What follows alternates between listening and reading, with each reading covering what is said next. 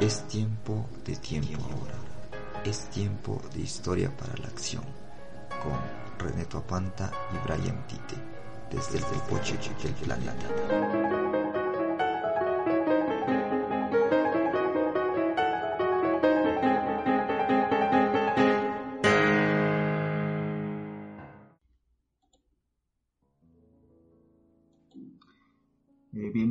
Una vez más a un nuevo podcast de Tiempo Ahora.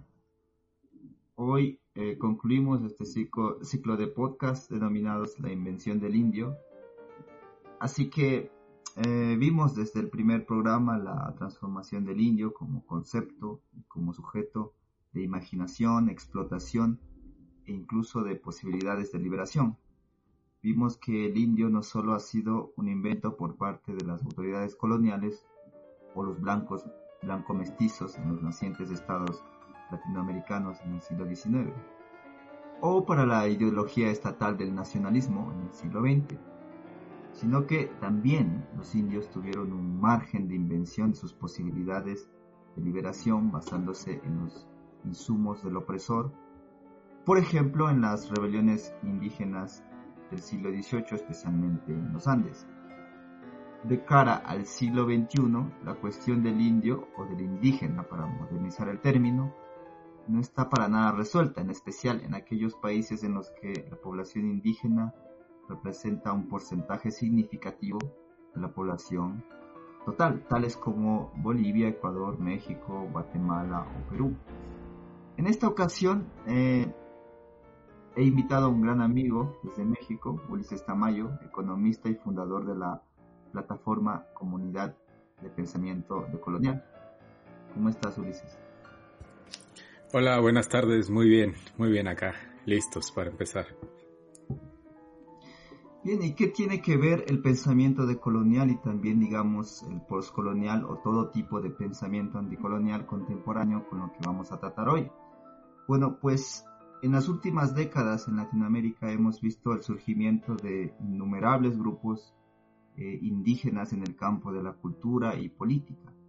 En realidad, siempre estuvieron allí, solo que en las últimas décadas han sido visibles de una forma que han dado, que han dado forma, valga la redundancia, a algunos estados, tal y como se nos presentan ante nosotros. Un claro ejemplo de ello es Bolivia y Ecuador, donde sus constituciones e incluso sus principales líderes políticos provienen o han sido influenciados enormemente por la trascendencia del activismo político indígena en la segunda mitad del siglo XX.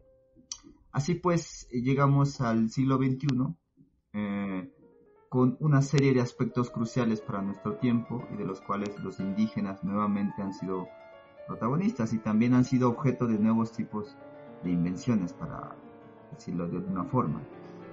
Estos elementos eh, son, por ejemplo, la lucha por la preservación del medio ambiente, muy relacionado a la explotación también de los recursos naturales, la discusión acerca de la democracia y la representatividad indígena en el Estado, la discusión de la existencia del mismo Estado, por ejemplo, en medio de esa discusión, la lucha por los derechos de minorías como la de los mismos indígenas, el derecho de las mujeres y de las diversidades sexuales, por ejemplo, es otro tema que también está en discusión.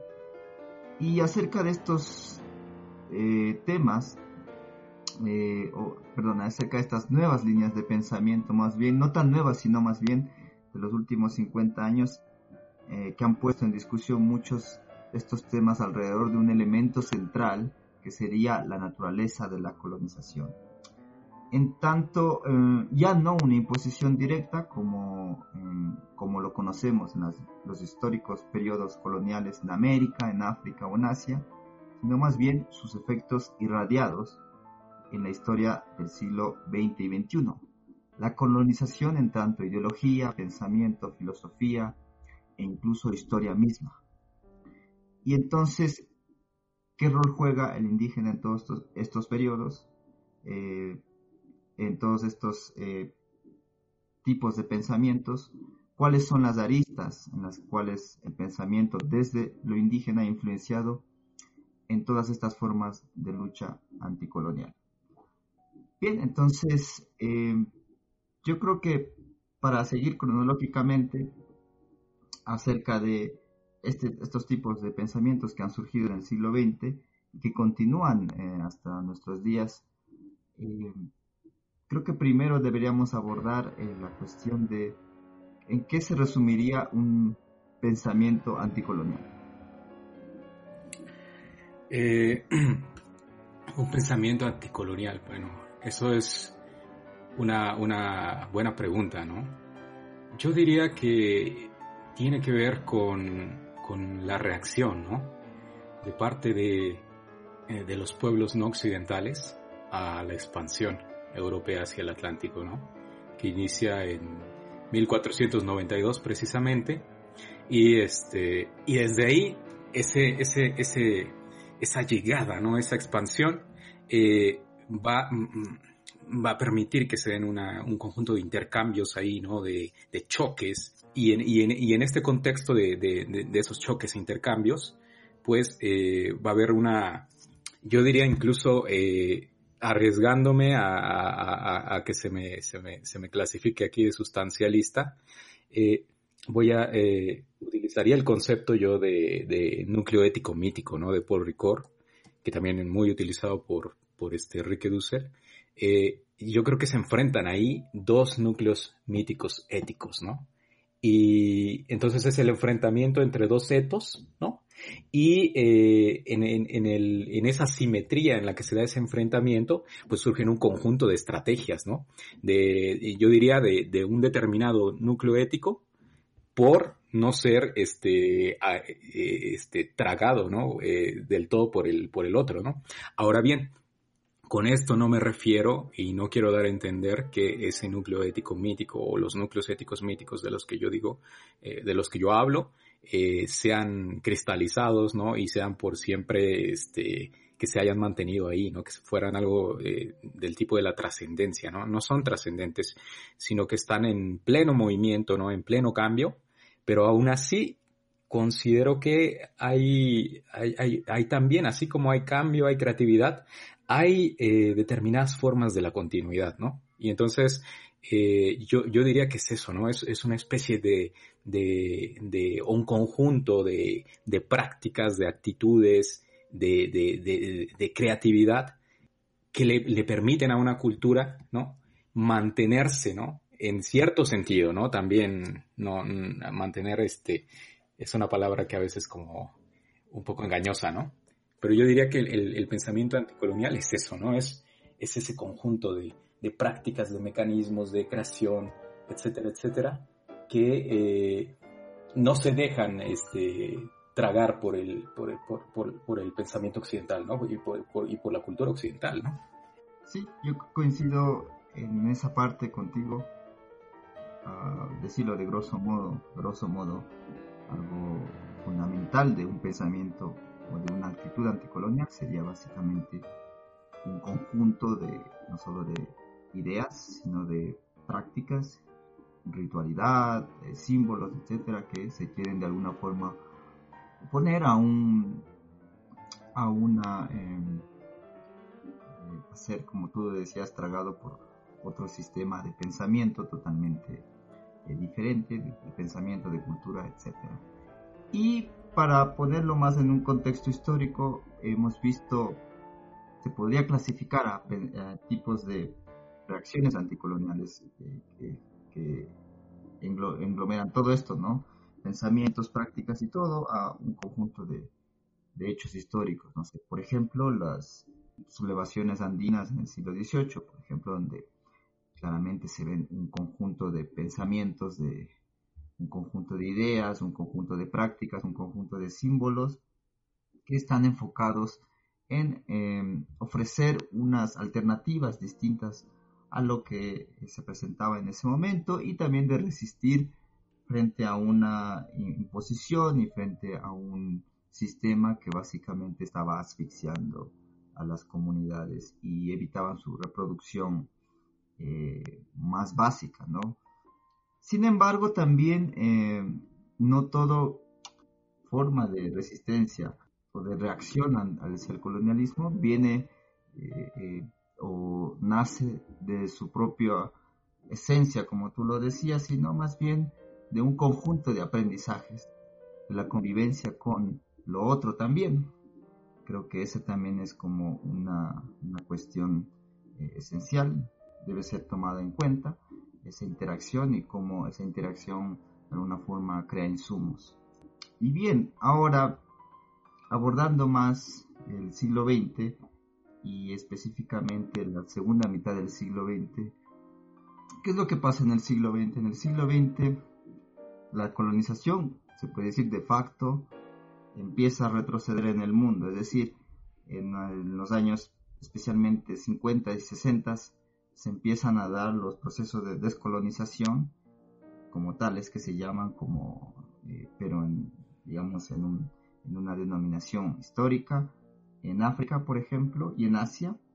Y luego de este periodo eh, es justamente cuando surgen diversas reacciones, ¿no? Por ejemplo, una de las eh, reacciones en cuanto al pensamiento sería el pensamiento postcolonial, que básicamente nace desde la India, alrededor de un grupo de historiadores hindús que tratan de pensar eh, la historia desde un punto de vista en el que no se, no se tenga que basar en, una historia colonial, lineal, o, o no trate de ser, de que sea contada básicamente con la forma en cómo la contaban desde el punto de vista de la huella colonial, ¿no? Y más bien buscando otros insumos. Y claro, eh, luego de la teoría postcolonial surgen también otro tipo de enfoques relacionados, como la teoría de la subalternidad, que también tiene su, su asidero ahí y que también eh, van como juntos y también surgen a partir de la historia, ¿no? ¿Qué, puedes, digamos tú, eh, qué, nos puedes comentar acerca de esto, acerca de la teoría postcolonial? ¿Cuáles son sus logros para ti, sus avances y, también sus, sus limitaciones? Eh, bueno, a mí me parece que está plenamente ligado con los eventos históricos que, que inauguran el, el, siglo XX, ¿no? Eh, las guerras mundiales, ¿no? Donde se enfrentan las principales hegemonías del sistema mundial y sobre todo a finales de la Segunda eh, Guerra Mundial, que es cuando quedan debilitadas, ¿no? Las, las potencias este, europeas y eh, surge la nueva, el, el, nuevo hegemón que van a ser los Estados Unidos, ¿no? Pero en ese tiempo de debilidad, y ese tiempo de, del, compromiso de las hegemonías eh, dentro de este conflicto bélico, pues es, es, un momento que se aprovecha, ¿no? Por los, por los colonizados para quitarse eh, o para empezar esas luchas coloniales, ¿no? anticoloniales, este, por ejemplo, el, el caso de, de, Vietnam, ¿no? el caso de, de, la India, etcétera, etcétera. Entonces, eh, ese el, el, viene el movimiento de la descolonización, ¿no? Eh, pero es una descolonización que a veces, bueno, y es muy interesante decirlo acá, ¿no? Porque se habla de, los procesos de descolonización eh, y se hace mucho hincapié en eso, ¿no? En, lo, en el periodo después de la Segunda Guerra Mundial eh, pero es la descolonización de los países que sufrieron la segunda ola de colonización moderna, ¿no? O sea, diría yo, eh, utilizando la, la periodización eh, del grupo Colonialidad-Modernidad, pues ya sería la, el, la ola de los países del noroccidentales, ¿no? Entonces, que incluye a, a este, desde Holanda, pasando por Francia, Inglaterra, entonces, ellos se encargaron de ejecutar la segunda ola, ¿no? Y entonces se vienen los procesos de descolonización, pero nos referimos principalmente, cuando hablamos de eso, a esa segunda ola, ¿no? Y entonces, eh, es, es, interesante, ¿no? Eh, que tiene que ver con ese, ese periodo de descolonización, pero también eh, eh, es, es, interesante notar, ¿no? ¿Quiénes son los sujetos que están este, articulando esa, esa narrativa, ¿no?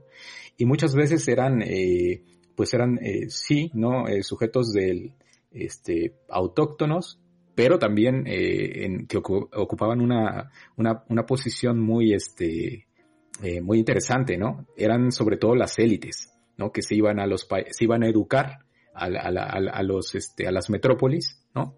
Y desde ahí se efectuaba, se, empezó a efectuar una crítica. Yo creo que es una crítica bastante valiosa, ¿no? Creo que quizá uno de los libros más importantes ahí va a ser el de Edward Said, ¿no? Orientalismo. Y creo que es interesante porque el, hecho de que ellos estén y, se les empiece a leer en la escena, sobre todo anglosajona y francesa, eh, eso permite. Eh, que los temas eh, relacionados con el colonialismo se vuelvan a poner sobre la mesa. Entonces, eh, a mí me parece que ellos efectúan una crítica. Pero su crítica va a estar como, bueno, es, bien sabido, ¿no? Las historias coloniales son también distintas, ¿no?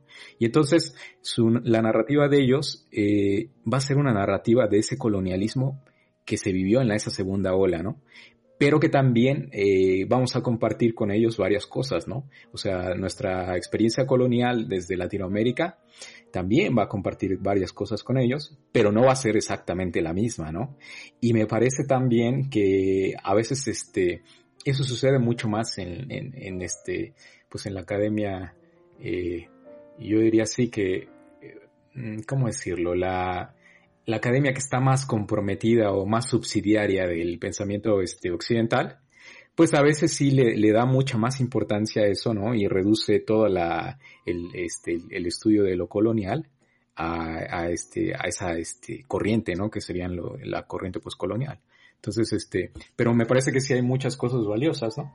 Eh, poner el tema sobre la mesa, eso fue algo muy importante y a partir de ahí, este, eh, se pueden, este, pues se, empezó a poner la atención que necesitaba, ¿no? Porque acá en Latinoamérica, cabe recalcar que en esos tiempos también ya había gente que estaba trabajando el tema, ¿no? Y que incluso eh, a veces se llegan a adelantar a, este, a estos pensadores postcoloniales, ¿no? Nada más que, eh, obviamente, escribiendo en español, pues la notoriedad es, es menor, ¿no?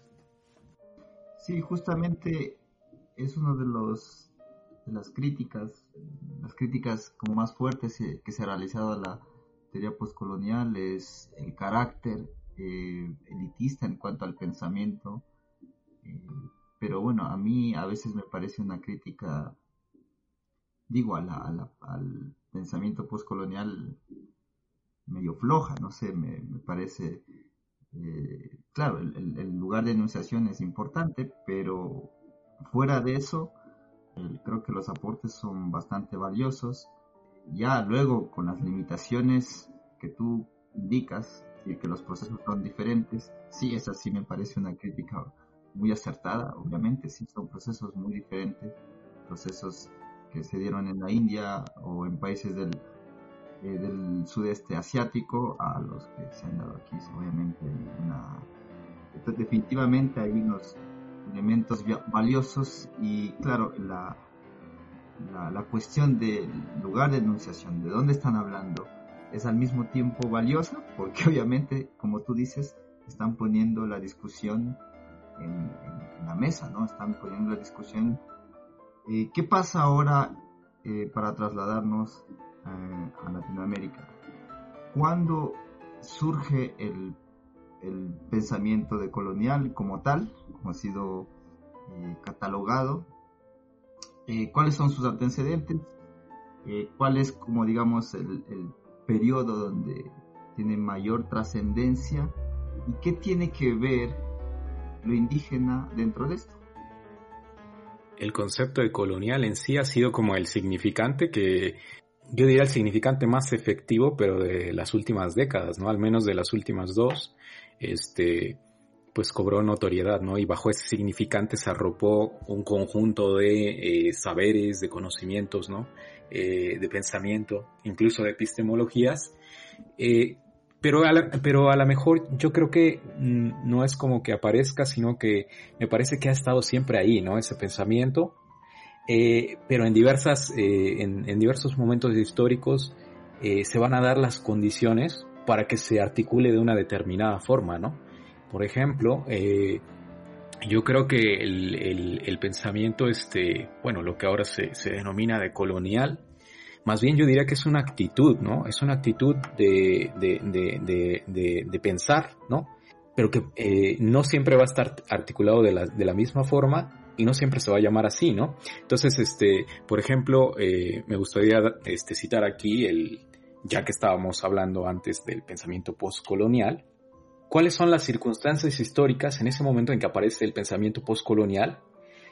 ¿Qué era, qué, ¿Cuáles eran los discursos que de este lado del Atlántico eh, estaban efervesciendo, ¿no? Eran efervescentes, se movían, se discutía en torno a temas. Eh, y no necesariamente era en, todo, en toda la ciencia social, ¿no? Que por ejemplo en el, eh, uno de los ámbitos este, a los que se adscribió mucho el pensamiento postcolonial fue la literatura, ¿no? Pero en cambio acá, este, me parece que, eh, y puede ser que ahí yo, esté mal, ¿no?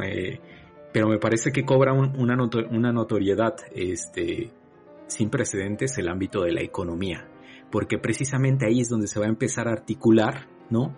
En cierto sentido, no, no estoy con esto excluyendo que haya sucedido en, los demás campos, pero yo digo que sucedió de una manera muy interesante y muy prominente en el ámbito de la economía, porque al mismo tiempo que suceden es, eh, que, que las potencias hegemónicas del sistema mundial estaban comprometidas con ese conflicto bélico ¿no? de la Segunda Guerra Mundial, eh, también se comprometen ahí los este, complejos industriales, ¿no?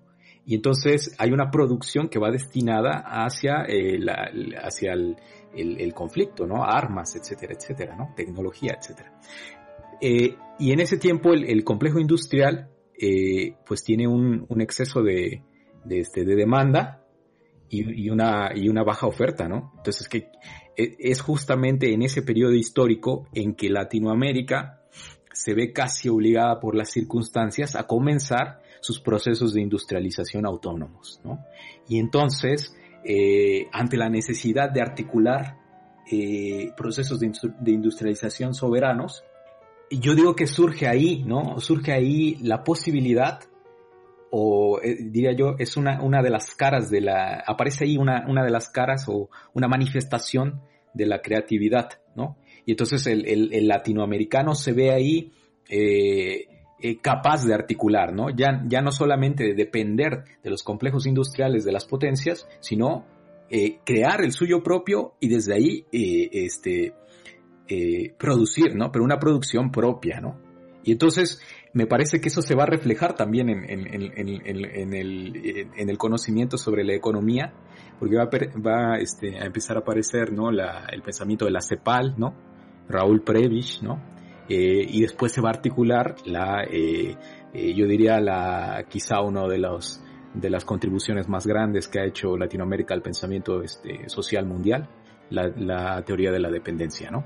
Entonces, yo creo que el, el, pensamiento que se empieza a articular ahí tiene esa intencionalidad de lo que hoy se llama de, descolonizar, ¿no? Que para mí yo no creo que el pensamiento de colonial sea, o descolonial a veces como lo llaman, no quisiera yo exagerar la, la diferencia ahí conceptual, ¿no?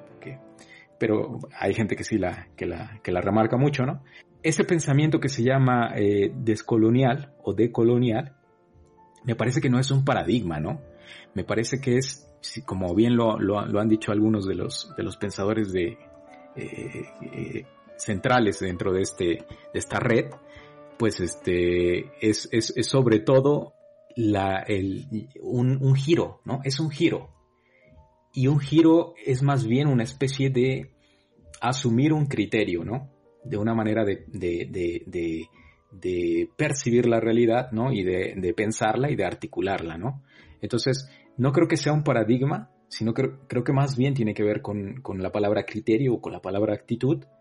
Y yo creo que esa actitud eh, también va relacionada con eh, crear o producir un pensamiento que esté acorde con la realidad inmediata de quien está pensando, ¿no? El problema del locus de enunciación, eh, y yo, yo diré entonces también el problema del locus de teorización, ¿no? O sea, yo estoy teorizando y qué contenidos estoy teorizando, ¿no? Y entonces en la economía en ese tiempo lo que surge es precisamente eh, la posibilidad de pensar teoría económica propia, ¿no? Que se dirá de manera muy banal, pero ante sujetos colonizados, ¿no? Y que una de las características del colonizado es una fuerte dependencia, una fuerte, un, fuertes complejos que, y este, que mitigan las posibilidades de creación, el, el, que se haya decidido o se haya pensado o se haya articulado teoría propia, ¿no?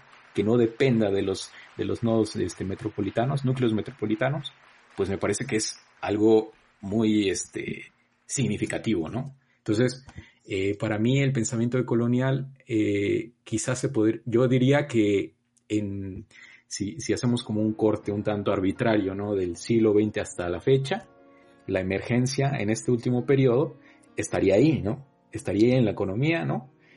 Y después eh, va a aparecer también en otras ciencias sociales, ¿no? Va a aparecer, porque va a aparecer casi en todas, eh, bueno, no, no, no casi en todas, pero sí en varias, ¿no? Entonces, yo diría que empieza ahí, ¿no? Y después ya, este, las últimas dos décadas, el concepto de, colonial, pues se ha puesto, eh, ha sido como el concepto más efectivo en términos de difusión, de propagación, etcétera, etcétera. No, me parece interesante que nos traigas a colación la cuestión de la economía, que generalmente nunca lo hemos tomado en cuenta mucho, digamos, a la, me refiero a la, teoría económica. Eh, y claro, como tú dices, eh, hay una actitud ahí, pero fuera de esa actitud y fuera del mundo de los pensadores decoloniales, hay, hay, hay, claramente una, tan fuerte, sería como una especie de de agrupaciones, ¿no? O de, tendencias de pensamiento, ¿no? claramente ahora sí divididas, ¿no? entre varios, por un lado, eh, esta ola de pensadores coloniales, por otro lado, unos eh, que más bien eh, no se declaran así, pero claramente los unos a los otros los estigmatizan como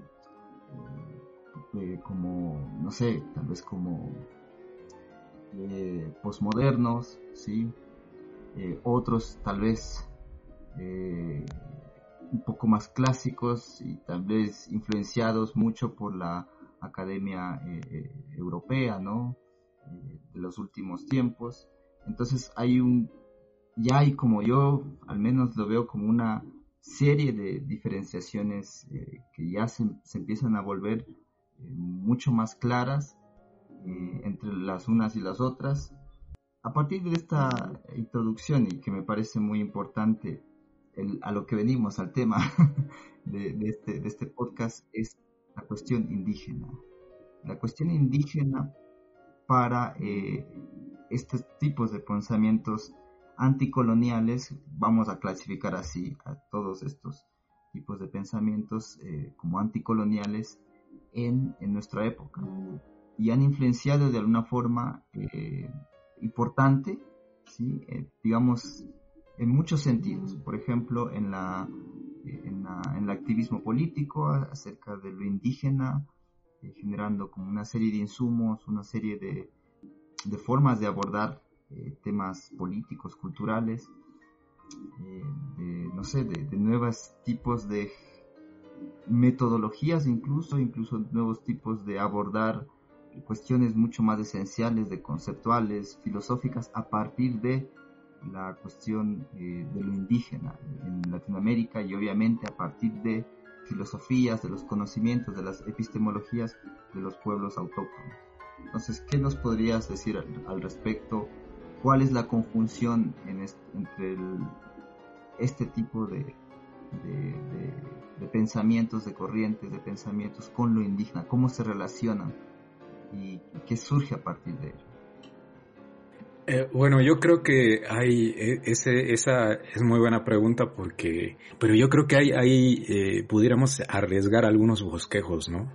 Siguiendo todavía un, un poco o concluyéndola esa periodización, pues diría también que una cuestión importante fue la aparición de la teoría de la liberación, eh, filosofía de la liberación, teología de la liberación, ¿no? Fueron dos nodos importantes en la historia de este pensamiento.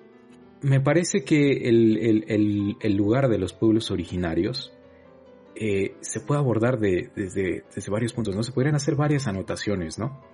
Pero, por ejemplo, eh, cuando se va articulando este, este, este pensamiento, ¿no? Este pensamiento en particular, que hay que decirlo, no es un pensamiento monolítico, sino que es este, pues extremadamente complejo, ¿no? Hay varias vertientes, ¿no? Hay este, discusiones al interior, etcétera, etcétera. Pero yo creo que hay varias tendencias, ¿no? Hay una, por ejemplo, que es muy, este, que se puede identificar de manera muy evidente, en la que el lugar del indígena a veces se, se empieza a romantizar, ¿no? Se considera al, al, indígena de una manera romántica, ¿no? De que la posibilidad, eh, bueno, como, como el, el, poseedor, ¿no? O el, el portador de una especie de pureza, ¿no? a la que aparentemente este, nosotros no podríamos acceder, pues estamos contaminados de modernidad, ¿no? Entonces, el, el, al indígena se lo va a pensar así, ¿no? Como el portador de esa pureza, ¿no? Como el portador de, un, de una salvación, etcétera, etcétera, etcétera, ¿no? Hay otras, pues, yo diría que esa es una de las que más se encuentra, ¿no?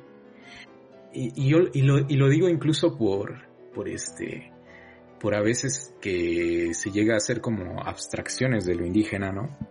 Se le llega a pensar, digamos, este, y sobre todo eso sucede porque me parece que muchas veces, eh, y una vez creo que me parece que lo platicábamos, ¿no? Que al parecer las primeras generaciones que van a articular este tipo de pensamiento son sobre todo, eh, pues, académicos que eh, su posicionalidad social les permitió acceder a un tipo de conocimiento, ¿no? Y a partir de ahí empezaron a articular, ¿no?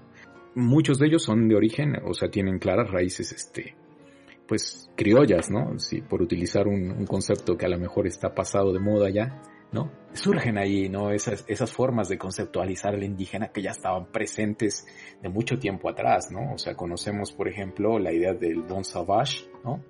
Eh, conocemos la idea del primitivo, ¿no? bueno, ese, también vino la idea del Bon Savage, esa idea también sigue por ahí presente, ¿no?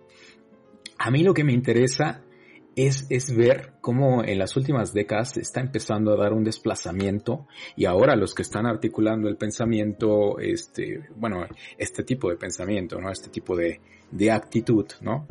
Ya no, ya no, ya no pertenecen a esos mismos estratos. Entonces diría yo, el campo de visión se va ampliando, ¿no? Y entonces hay una versión, eh, eh, se empieza a concebir lo indígena, que me parece lo, ideal, ¿no? Eh, desde el mismo indígena, ¿no? Él es el que empieza a articular el, pensamiento, agarra, es, como dices tú, ¿no? Por utilizar e, ese concepto que utilizas de insumos, ¿no? Toman insumos del, del, del pensamiento de colonial que se articuló y entonces lo empiezan a apropiar, ¿no? Y empiezan a, darle una, este, un toque, ¿no? Unas notas que no había tenido antes, ¿no? Y entonces, y esto me, parece interesante porque cuando platica, eh, cuando uno tiene un, intercambio, ¿no? La idea que aparece ahí de lo indígena es distinta, ¿no? Es, me parece que es más bien la idea de eh, un sujeto, ¿no? Capaz de tomar su destino, ¿no? Pero eh, con una dignidad, ¿no? Tan tan, tan, tan al nivel de, cualquier otro, pero sin, sin, recurrir a estos procedimientos de exotización o de romantización, ¿no? Eso, eso me parece interesante, ¿no? Ahora también está, eh, está están los otros sujetos que empiezan a articular esta forma de pensamiento, que son los eh, mal llamados este, eh, mestizos, ¿no? Que fueron este, occidentalizados, ¿no? bueno, tienen una, una, una pierna para, para, Occidente y un dedito del pie para, para, lo, para lo autóctono, ¿no? Y entonces, ahí también me parece que, eh, bueno, y ahí se va a ver lo, lo, que sucedía con los criollos, ¿no? También se va a ver una visión de romantización, pero también se va a ver una visión como más, este, más libre de todo eso, ¿no? Yo, por ejemplo, lo hablaría en términos de eh, una visión personal, ¿no? Porque, por ejemplo, yo, eh, viniendo yo de, un, de, un, lugar este, histórico, ¿no? Que, este, que conservó eh, una gran parte del, de sus, de sus este, mecanismos, ritos, etcétera, de todo ese bagaje cultural este, en agua, que es la ciudad de Tlaxcala, pues bueno, en realidad para nosotros lo indígena no es algo tan lejano, ¿no? O sea, de hecho, hay las formas de producción todavía eh, no son eh, predominantemente industriales, ¿no? Aunque ha sufrido Tlaxcala en los últimos años una gran industrialización, pero eh, todavía existen esas formas de producción, eh, yo diría, este, pues con, con, con, de gran antigüedad, ¿no? Muy relacionadas con lo que fue el Calpulli, ¿no? Algunas, algunas otras formas de organización. Y entonces eso va creando un etos que no es del todo ajeno a lo indígena, ¿no? Y entonces, por ejemplo, yo cuando pienso lo indígena a veces, ¿no? Eh, no es tanto pensarlo desde lo ajeno, ¿no? Sino desde lo que hay en uno de indígena, ¿no? Que también habría que decir que es una constante disputa, ¿no? No sabemos, eh, bueno, no es que los dos, las dos culturas estén presentes en una simetría, en una simetría de poder, sino que hay una asimetría de poder en la que un, un, un lado va, este, erradicando al otro, ¿no? O trata de mantener, este, en la línea al otro, ¿no? Pues entonces, yo eh, quizá lo, lo, que podría decir yo desde mi experiencia, porque quizá la, la mejor, este, eh, quizá otro punto de vista más este, cercano podría ser el del propio indígena, ¿no? Pero lo que yo podría decir desde mi punto de vista es que habría que tomar en cuenta el locus de enunciación de aquellos que piensan lo indígena, ¿no? Tú señalabas varias cosas. Una es que hay, decías que hay un grupo de, de personas que tienen una especie de pensamiento de colonial más bien eh, eh, tiene una visión mucho más romantizada acerca de lo indígena y haciendo un, un paralelismo con el, tema anterior que abordamos, que es el indigenismo, hay un regreso a lo mismo, es decir, pero en diferentes circunstancias y, y en diferentes eh, procesos históricos, porque el indigenismo eh, lo que trató de hacer era buscar un origen glorioso de la nación basado en un periodo eh, prehispánico que le diera como cabida este tipo de nacionalismo, o sea, el nacionalismo mexicano a partir de la revolución mexicana o el nacionalismo peruano a partir de la pérdida en la guerra del Pacífico, ¿no? Dos procesos, dos periodos muy difíciles para dos países que en el siglo XX trataban de construir una imagen de lo que es eh, ser mexicano, ser peruano en este nuevo siglo XX. Claro, ahí surge eh, el indigenismo, que básicamente eh, lo que hace es mirar a este pasado glorioso, pero sin mucho asidero en la realidad actual, en la realidad, bueno, de esa época, ¿no? En, el indígena actual no importa mucho, sí, porque es un ser degradado. Básicamente, algunos de hecho lo pensaron así. Y ese, es, ese, tal vez también ahí hay como un paralelismo, pero desde otros puntos de vista, ¿no? Eh, como decías, hay una cierta romantización, y eso es cierto, ¿no? Y tú hablabas de dos generaciones, ¿no? Una, primera generación que, que, creo que se puede identificar en lo que se ha llamado como el giro colonialidad, de modernidad de los años 90, de principio de los años 90, ¿no?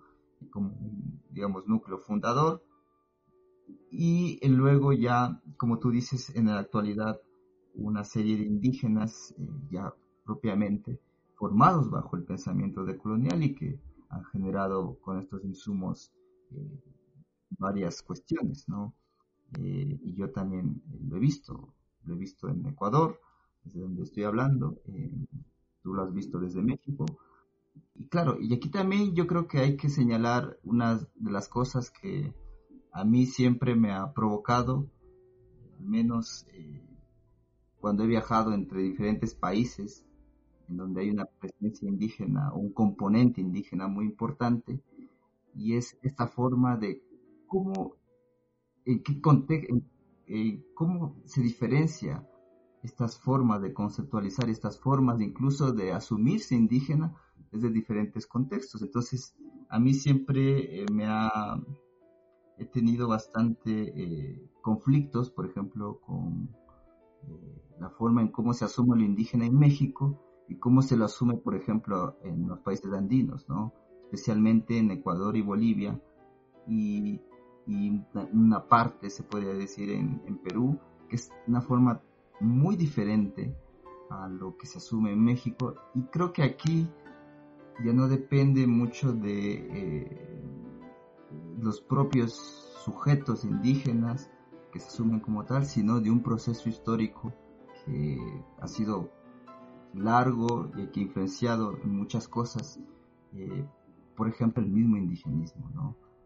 La, forma en cómo se han desarrollado los estados, naciones como México y Perú son muy distintos a cómo se han relacionado, se han desarrollado eh, Ecuador eh, o Bolivia, digamos, con unos procesos totalmente distintos y que han dado cabida, digamos, a un componente político muy importante a partir de lo indígena, ¿no?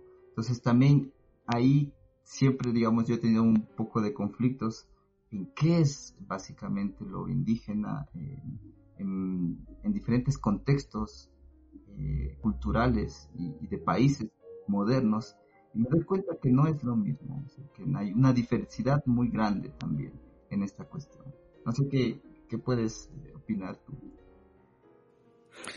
Sí, yo creo que tienes mucha razón, ¿no? O sea, creo que las experiencias eh, a lo largo de, de, este territorio denominado Latinoamérica, ¿no? A veces, eh, sí son bastante diversas, ¿no? Y yo creo que eh, al interior de un mismo país también la cuestión es distinta, ¿no? Yo creo que no es lo mismo eh, acá en, en, el norte que, que, en el sur, ¿no? Eh, hace, hace poco tiempo estaba viendo en las redes sociales, ¿no?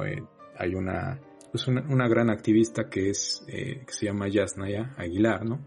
Que es también este, un, una de las voces más reconocidas, ¿no? Y también del, eh, de un pueblo originario del sur. Y entonces ella ah, en, uno de, en uno de sus posts decía, ¿no? Que había estado en el norte, ¿no? O había platicado con gente del norte y que le parecía muy interesante la forma en cómo ellos se concebían, ¿no? De, también de los pueblos originarios de allá, ¿no? Entonces, yo creo que sí es como una cuestión bastante compleja, ¿no? También eh, estoy totalmente de acuerdo ¿no? en, que tiene que ver con las historias y los procesos que han pasado cada uno de los países. Entonces, eh, por ejemplo, acá en México el, el, concepto de mestizo es problemático porque precisamente eh, era un, funcionó a veces, ¿no? Como una especie de, fue instrumentalizado ese concepto, ¿no? Para borrar las disputas que había, ¿no? Al, al, al interior del, del ser mexicano, ¿no? Era básicamente decir, bueno, es que todos somos mestizos y ya se borraba un poco la contradicción de, de intereses, ¿no? Y de reivindicaciones entre los, eh, entre, entre, entre, digamos, los criollos, ¿no? Y, y, y, lo, y los mestizos así llamados, ¿no? Y los indígenas. Entonces, mmm, es, es, es problemático, ¿no? El concepto, ¿no? Pero sí, sí, sí, sí, yo creo que está bien válido pensar, ¿no? ¿Cuál es la alternativa, ¿no? Si se puede pensar una alternativa, si es atinado el concepto, ¿no? Y de repente sí nos sirve para señalar una realidad que se cristalizó de la forma en, como, en tal y como sucedió, ¿no? Aquí en México. A veces nosotros como que, bueno, eh, no todos, ¿no? Pero eh, sobre todo mi posición de cuestionarlo a veces es, es por eso, ¿no? Por, por invisibilizar la simetría de, este, de poder que hay al, al en, o sea, que, que hay detrás de eso, ¿no? Detrás de ese concepto. Entonces por eso lo problematizo un poco, ¿no? Pero sí, yo creo que está todo eso plenamente ligado a los procesos históricos y tendría uno que analizarlo en el, solamente en el contexto, ¿no? En un contexto bien localizado. Y por otra parte, eh, me interesaría a mí también, ¿no? Este, conocer eh, cómo se da, ¿no? Eh, esas, cómo, cómo, se dan esas concepciones, esas experiencias en los Andes, ¿no? En, en la zona andina. Eso, eso estaría muy interesante. Desgraciadamente todavía no, no he podido conocer, pero pues sería interesante conocer, ¿no? ¿Cuáles serían como las diferencias y todo esto? Creo que lo que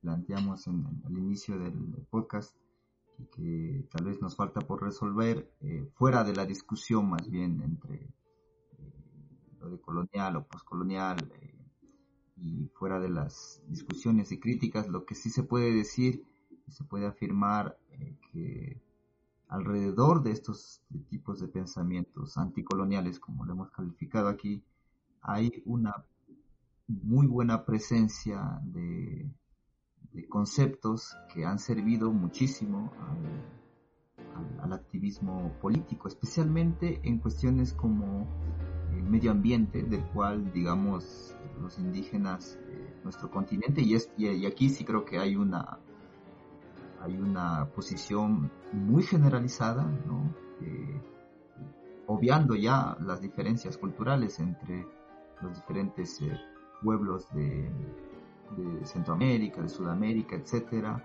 si hay una presencia mayoritaria de, grupos políticos que se asumen como defensores del medio ambiente, porque obviamente están muy ligados a zonas periféricas y a zonas rurales, ¿no?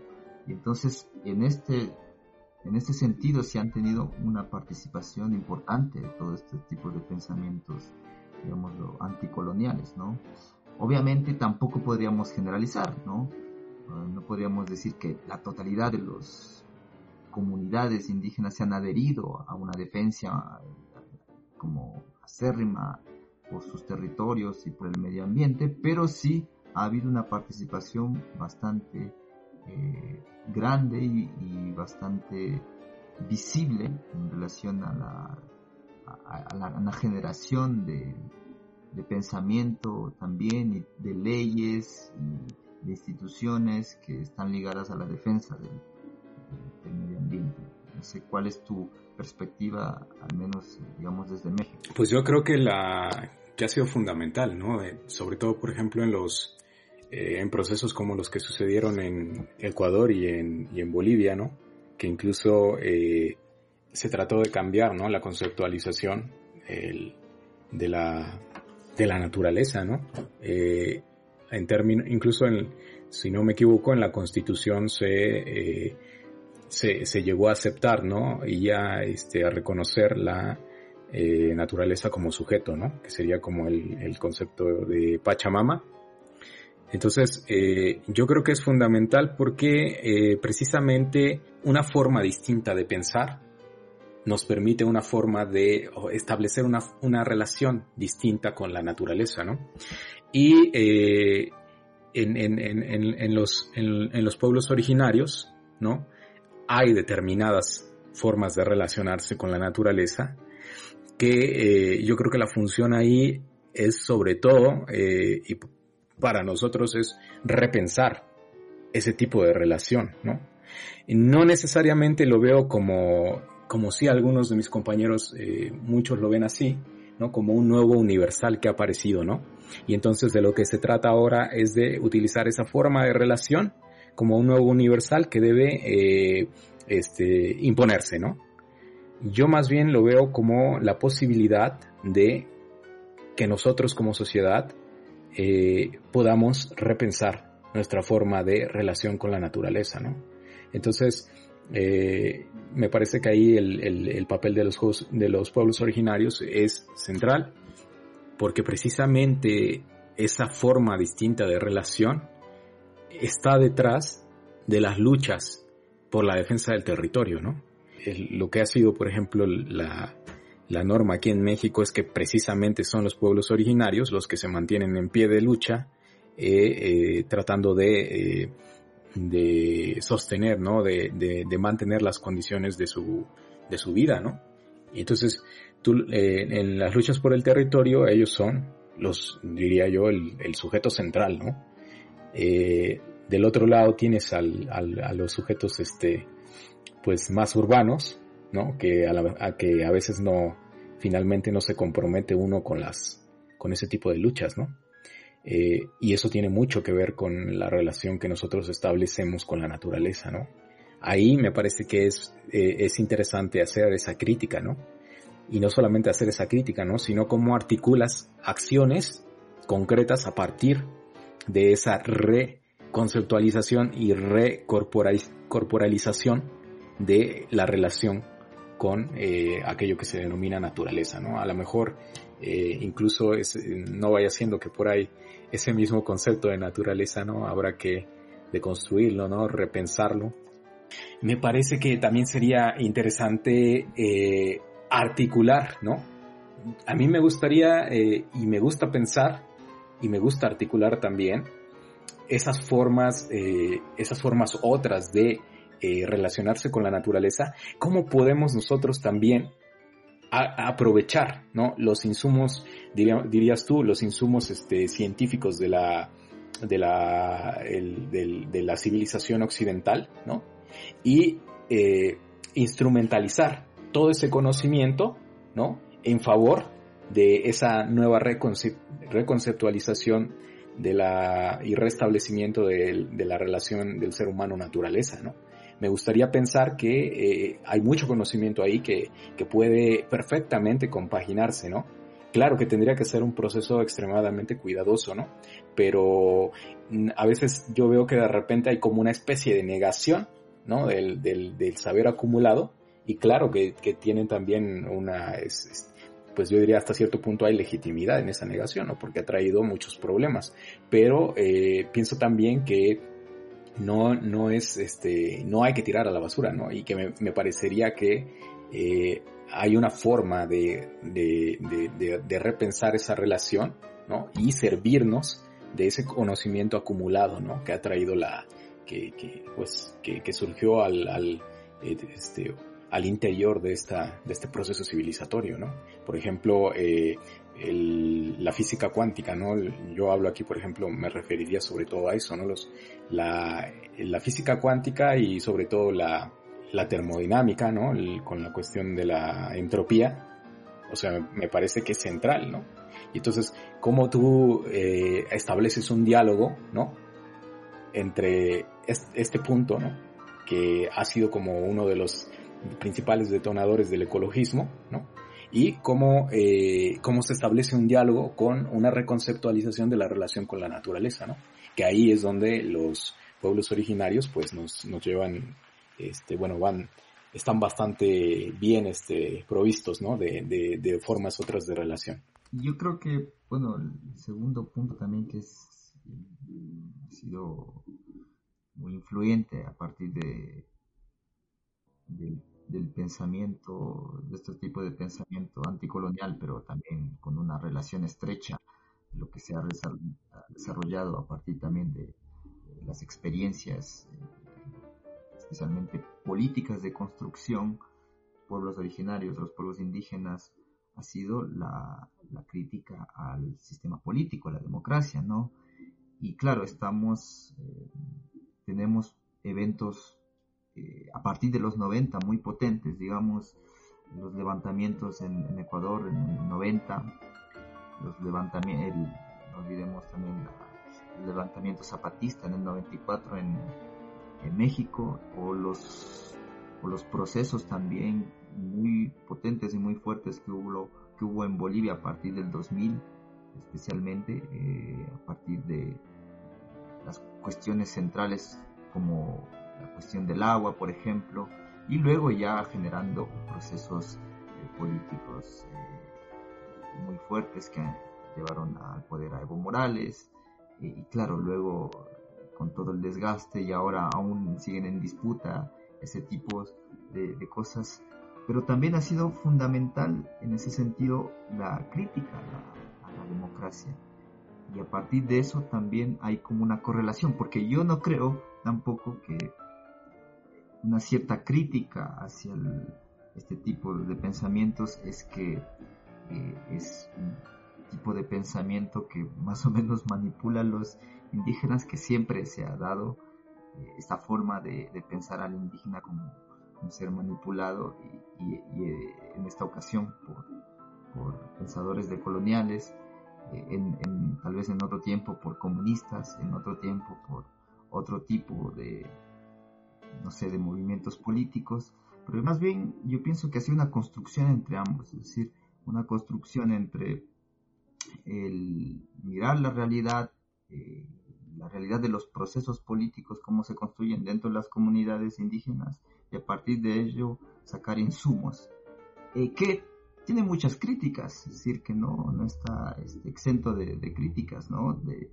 críticas alrededor de los esencialismos, de críticas del otro lado también, eh, pero yo creo que ha sido fundamental, al menos eh, para eh, formas alternativas de pensar en la democracia, ha sido fundamental este tipo de pensamientos anticoloniales junto con la construcción y junto con el desarrollo de, procesos políticos en los países.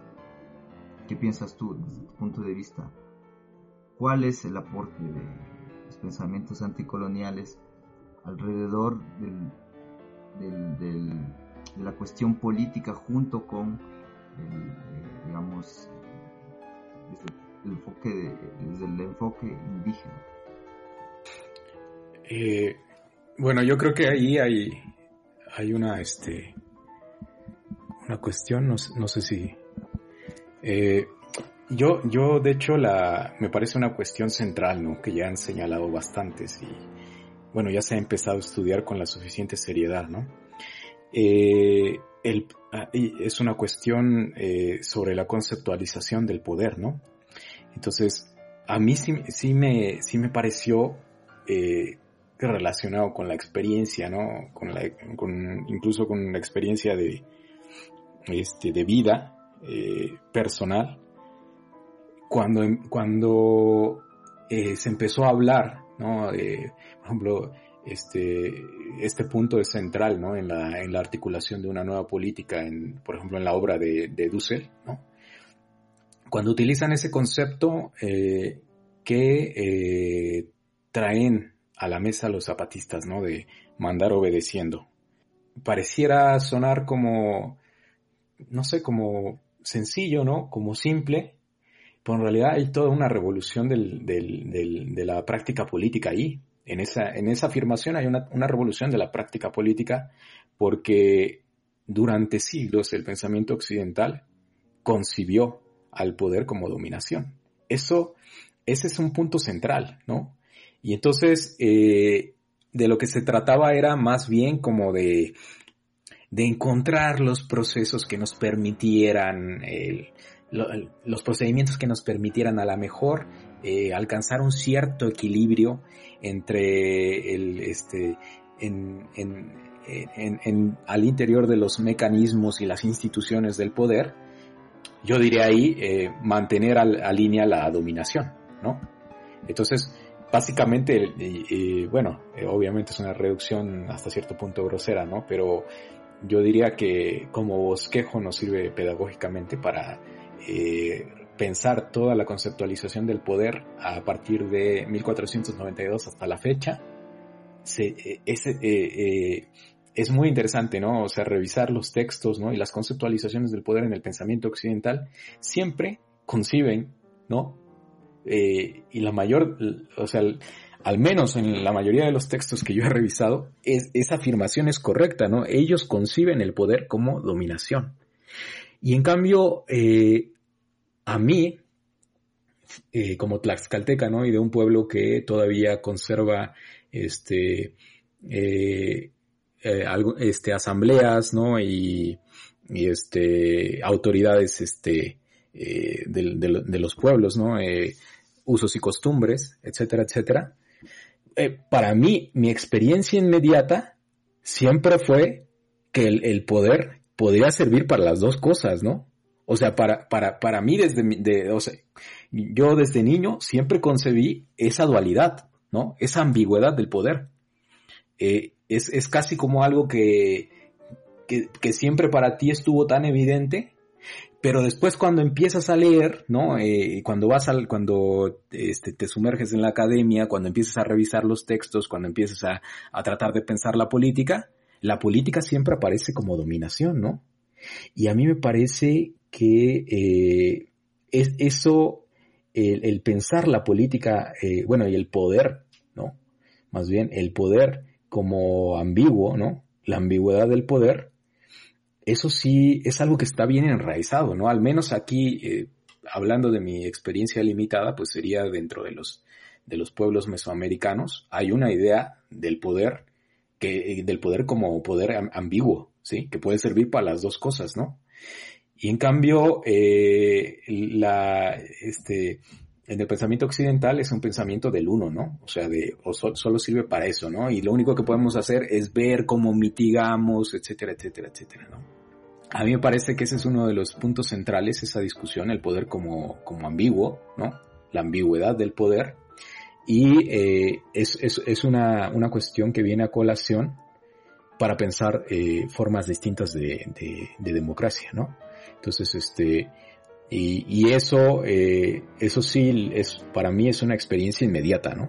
O sea, del, viniendo del pueblo donde, donde vengo, ¿no? Y que mi abuelo fue un hombre que siempre estuvo comprometido con, con, con esos mecanismos, ¿no? De la deliberación, ¿no? Con el, el compromiso político de un pueblo, eran cosas que, eh, que, que, uno desde chiquito las conoce, ¿no? Y las sabe, y las ha visto cómo funcionan, ¿no? Las ha visto en vivo, ¿no? De repente, cuando uno se ve como nosotros, los, que venimos como del ámbito rural, pues de repente a una edad sentimos como hay, hay la fuerza del, del eh, urbano empieza a funcionar como un eje gravitatorio en el que este, trata de, eh, de despojarte de, de, de, todo lo que, lo que tú traes, ¿no? De, de letos que se generó en tu ruralidad, ¿no?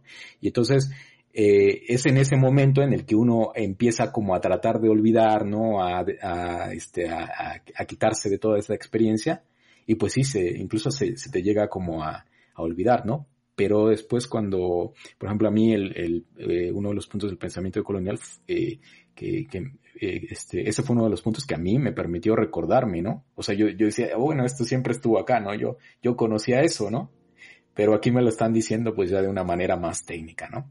Entonces, quizá ese punto de la ambigüedad del poder eh, me parece que es una contribución del, de, de, del pensamiento autóctono a una reconceptualización de la, de la política, ¿no? Una reconceptualización del poder como, como ambiguo. No sé, no sé cómo, cómo lo veas tú, pero eh, eh, me imagino que algo habrá similar por allá en, en el sur. Eh, Sí, aquí yo creo que hay dos cuestiones esenciales. Eh, una es, me refiero a la, práctica política, cómo, cómo ha sido asumida alrededor del tema indígena. Yo creo que hay, hay dos aristas. Una que yo creo que es mucho más pragmática y mucho más, que tiene mucha más trascendencia y asidero en la realidad, que es la experiencia histórica a la que tú te refieres. Y yo, desde desde mis eh, estudios y mis investigaciones, mi investigación básicamente se, eh, en, en, historia se basa en, en, las rebeliones andinas del siglo XVIII, son eh, ver esta experiencia que, que, que no solo eh, se, se, presenta en ese momento, sino que está presente ya alrededor como un siglo, una, una, una serie de mecanismos y de estructuras y de estrategias que se van perfeccionando con el tiempo hasta que en un momento se desarrollan de una forma en que permite un, gran movimiento, eh, con, con, la utilización de símbolos, de narrativas y de incluso de acciones eh, violentas. ¿no? Eh, y lo mismo eh, podemos ver en muchos procesos, digamos el proceso histórico en, Ecuador a partir de, todo el siglo XX y especialmente en los 90, como el movimiento indígena ha sido importantísimo en todos los sucesos, en la generación de una constitución en el 2008 eh, y que ha ido con sus luces y sombras a, a, lo largo de estos 20 años con una presencia muy notable, no se diga, digamos, en Bolivia. Y luego está este otro punto de vista y creo que yo creo que es mucho más criticable, que es la, el, la forma de ver en, en, estas prácticas o en estos conceptos eh, un esencialismo y un romanticismo y pensar que los pueblos indígenas de hecho eh, vivían así en la época precolombina y que entonces su, su democracia, sus formas de política eran la perfección de todo y que vivían en armonía con todo y lo cual no, no es así no es así. Y creo que estamos ahí forzando como a la historia y estamos forzando a los conceptos eh, y más bien lo que yo veo sí como tú dices hay, es que hay una experiencia un acumulado histórico que que obviamente no solo viene de unas, de unas formas, sí, bastante antiguas, pero también una construcción eh, a lo largo del tiempo y a lo largo de, diversos periodos, incluso ahora con la modernidad, y eso creo que hay que tener en cuenta eh, mucho. Y bueno, creo que finalmente el otro punto que hay una discusión bastante álgida ahora es, por ejemplo, ¿qué, qué de este tipo de conceptos bastante relacionados con la modernidad cómo este tipo de conceptos como el feminismo, por ejemplo, o los tipos de diversidades eh, sexuales eh, se abordan desde el mundo, desde el punto de vista indígena, pero ya desde un punto de vista contemporáneo. Por ejemplo, eh, hace poco estuve en una discusión sobre un, un, evento sobre, el, sobre octubre, eh, sobre el octubre del año pasado, en donde hubo una serie de protestas bastante grandes en Ecuador, y eh, me tocó abordar el tema de cómo se puede comparar este, este suceso histórico con los eh, rebeliones andinas del siglo XVIII que básicamente yo he estudiado. Y uno de los temas que salen, salían en, en, esta discusión era el tema de las mujeres. ¿Cuál era el participación? ¿Cómo también se puede este, em, eh, cómo se puede comparar, digamos, las, luchas del año anterior, eh, donde mujeres indígenas obviamente estuvieron al frente de las, de las protestas, y cómo se puede comparar con, digamos, personajes históricos como Micaela Bastidas o Bartolina Sisa en las eh, sublevaciones andinas del siglo XIX. Y básicamente aquí creo que también hay una cuestión eh, que está bastante oculta en la historia y que también existe una cuestión muy, eh, se puede decir, esencialista a partir del de, pensamiento occidental de que las mujeres en el mundo no occidental no tienen ningún tipo de trascendencia o participación o que siempre están subordinadas al, al poder masculino, ¿no? Y creo que aquí ha habido una discusión muy interesante, ¿no? A partir del, pensamiento de colonial, postcolonial, acerca de eh, cuál es la posibilidad, digamos, de un feminismo, por ejemplo, eh, indígena, de un feminismo, por ejemplo, eh, musulmán, etcétera, ¿no? Sí, este, bueno, ahí quizá no, no, será mucho lo que pudiera este, agregar, ¿no? Más que sobre todo en la eh, en el marco de la eh, justo de la investigación que estoy haciendo, ¿no? Que eh, hay un concepto, ¿no? De, que estás, uno de los ejes de esa investigación es el concepto de interseccionalidad, ¿no? Y entonces me parece que es un, un concepto ahí que, que de repente te ayuda a, pensar la realidad en la, en la complejidad, ¿no? Es decir, que, la, que, que los ejes de los, los, las formas de opresión se van a, eh, el, punto en donde se tocan las formas de opresión va a ser el sujeto, ¿no? Y entonces, eh, una mujer, ¿no? Precisamente que, eh, que es tocada o, que es atravesada por la opresión patriarcal, pues no va a ser la única forma de opresión a la que va a estar este, sometida, ¿no? Sino que siendo que el sujeto es el entrecruzamiento de, de las formas de opresión, ¿no? bueno, es más que eso, pero entre, entre otras cosas es eso, este, ahí también eh, se van a encontrar eh, regímenes o, formas de opresión como el racismo, ¿no? Y como el capitalismo también, ¿no?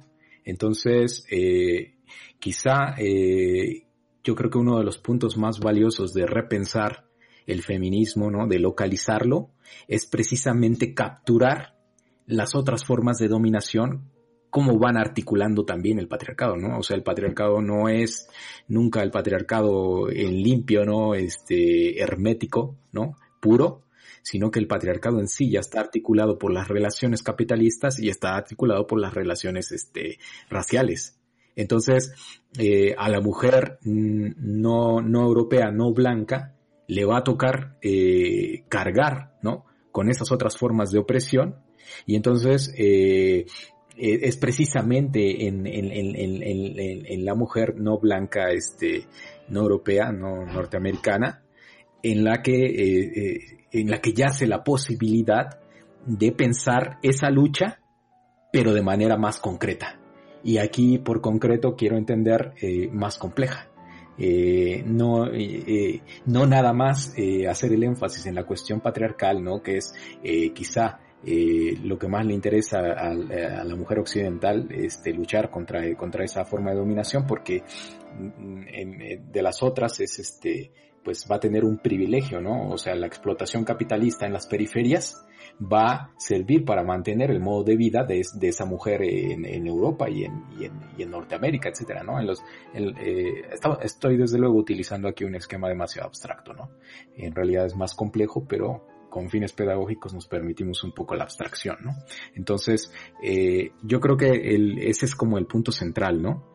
Eh, quizá en, lo que he, ido observando de, mi investigación y también en pues las relaciones este, que se establecen con las compañeras que están también en esos frentes de lucha, además de, los demás, ¿no? Del capitalismo y del racismo. Entonces, quizá ese es uno de los puntos, ¿no? Eh, centrales. Creo que eh, también para no dejar este un, comentario de la pregunta anterior, eh, estoy totalmente de acuerdo con, con, con esa este con eso que comentabas de que a veces se, se esencializan las formas políticas del, del, indígena, ¿no?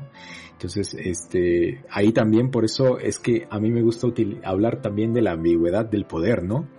Eh, porque a veces cuando se dice mandar obedeciendo, pues ya se pensó que el poder es bueno, ¿no? De manera absoluta, ¿no? Si se hace así, pues ya va a ser bien bueno, ¿no? Va a ser puro y todo lo que venga de ahí, pues va a ser este, pues prácticamente sacro, ¿no?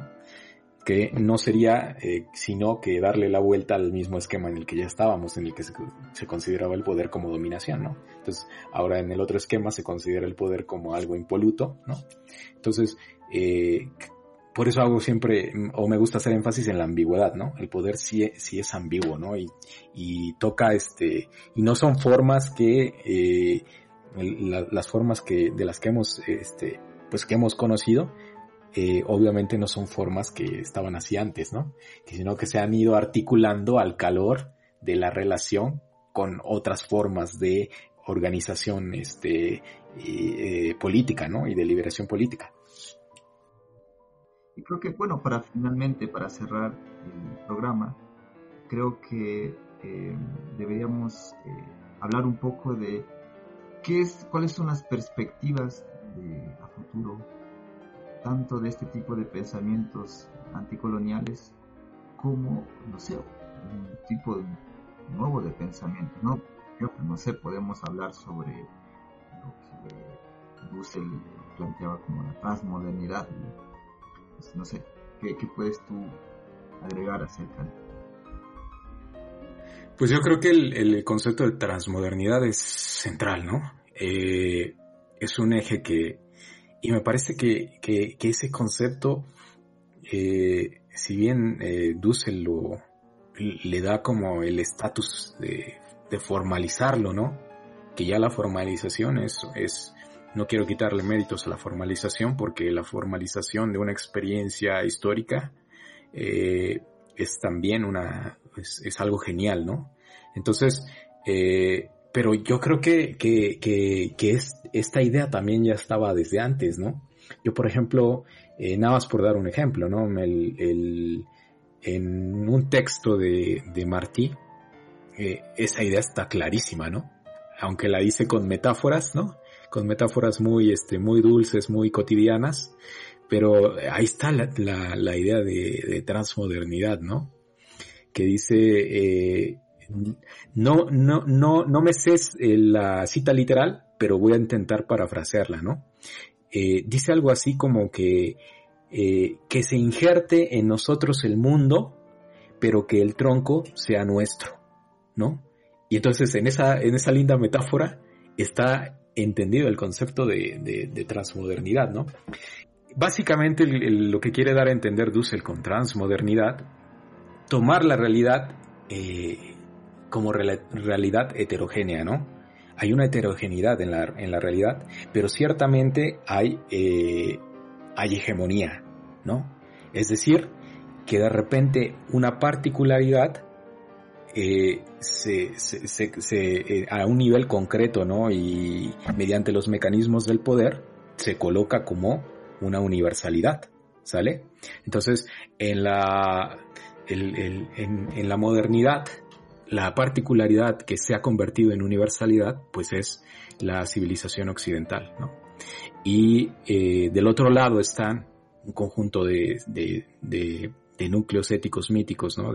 De, culturas que no son occidentales y que eh, pero también, ahí y totalmente de acuerdo contigo, no es que esas, esas culturas se mantengan este, pues tal y como estaban, ¿no? Eh, sino que es, es, es, un, es más bien yo diría eh, la cultura como tal en el proceso de su lucha contra la hegemonía de otra cultura, ¿no? Que se ha nombrado como, como universalidad. Y entonces él dice que la transmodernidad es la posibilidad de que esas otras culturas básicamente eh, adquieran la soberanía de su destino, ¿no? Yo lo pondré así en palabras más, este, más sencillas, ¿no? Que, tengan la soberanía sobre su propio destino. Es decir, que el tronco sean ellas, ¿no? Y obviamente eh, entrar en relación con lo moderno, ¿no? No se trata aquí de una negación de la modernidad, ¿no? De todo lo que trajo la civilización occidental, sino de entrar en una relación con ella, ¿no? Y con, con toda la creación que viene desde ahí, pero eh, de tal forma que esa relación no sea una relación de dependencia, sino que uno, eh, que, que, que, las otras culturas puedan mantener, yo diría, un, un, un, un margen de, este, pues de creatividad, ¿no? Obviamente es, es una, una visión, bueno, ahí es un concepto abstracto, ¿no? Que en la, en la realidad, este, sucede de una forma más, más compleja todavía, ¿no? Pero eh, yo diría que en pocas palabras, algo así sería la transmodernidad, ¿no? Pero hay, hay también una, eh, hubo una disputa, por ejemplo, ¿no? Con este, con Castro, entre Castro Gómez y, y Dussel, ¿no? Eh, Castro Gómez critica el, concepto de transmodernidad en el sentido en cómo lo propone Dussel, que a mí me parece que eh, creo que este Castro pues no, no lo terminó de leer bien porque porque justamente la forma que él propone, pues es, una, es algo que ya estaba presupuesto en la manera como lo conceptual, conceptualiza Dussel. No, Castro Gómez lo que critica de, del concepto de transmodernidad es que dice que Dussel eh, ha colocado ese concepto eh, en el futuro, ¿no? O sea, en la temporalidad futura, ¿no? Y, el, y Castro Gómez dice que el concepto de transmodernidad, pues, ha ido sucediendo ya, ¿no? O sea, está todo el tiempo sucediendo, ¿no? Hay situaciones transmodernas todo el tiempo, ¿no? Entonces ahí yo estoy totalmente de acuerdo con, con, este, con Castro Gómez, que sí, ¿no? Eh, las situaciones transmodernas pueden suceder y han estado sucediendo, ¿no? Ahora bien, creo que el, punto para resolver ahí esa disputa era que más bien cuando Dussel a veces lo consideraba como un futuro que todavía está por venir, más bien se refería Dussel ahí a la transmodernidad, transmodernidad como hegemonía, ¿sí? O sea, un momento en el que las culturas eh, eh, eh, ya no, este, sería como un espacio en el que ya no existe una hegemonía como dominación, sino que ellas pueden este, tener soberanía sobre su propio destino en lo que sería un pluriverso, ¿no? O sea, ya no un universo en el que una particularidad se convierte en universalidad y se impone a los demás, sino un, un, espacio en el que las, eh, las particularidades pueden dialogar, ¿no? Pueden este, articularse, pero que cada una mantiene un cierto grado de soberanía sobre el, propio destino, ¿no? O sea, eh, tienen, tienen ellas a partir de ellas mismas un criterio en el que deciden cómo es que absorben lo demás. Entonces, más o menos así, ¿no? Es, es más complejo en realidad, ¿no? Y quizá no lo explico tan bien, pero, pero yo lo he entendido así, ¿no?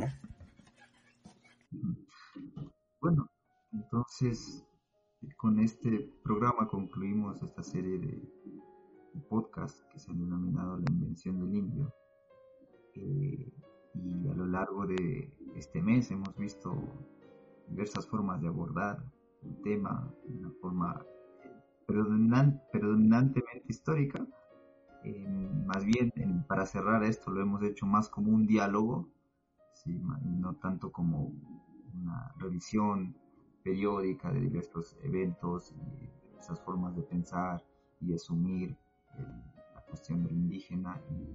Y, bueno, yo creo que este cierre ha sido bastante bueno, analizando muchas cosas interesantes y proponiendo o viendo una forma en la que digamos, eh, estos tipos de conceptos como estas diferenciaciones tan grandes eh, entre lo indígena y lo no indígena, entre lo occidental, lo oriental, lo, lo no occidental, ya no sean unas formas predominantes, sino más bien haya una diversidad eh, mucho más clara y hegemónica, como tú la señalabas. Así que te agradezco mucho tu participación y nos vemos en una próxima ocasión. Muchas gracias. Gracias, hasta luego.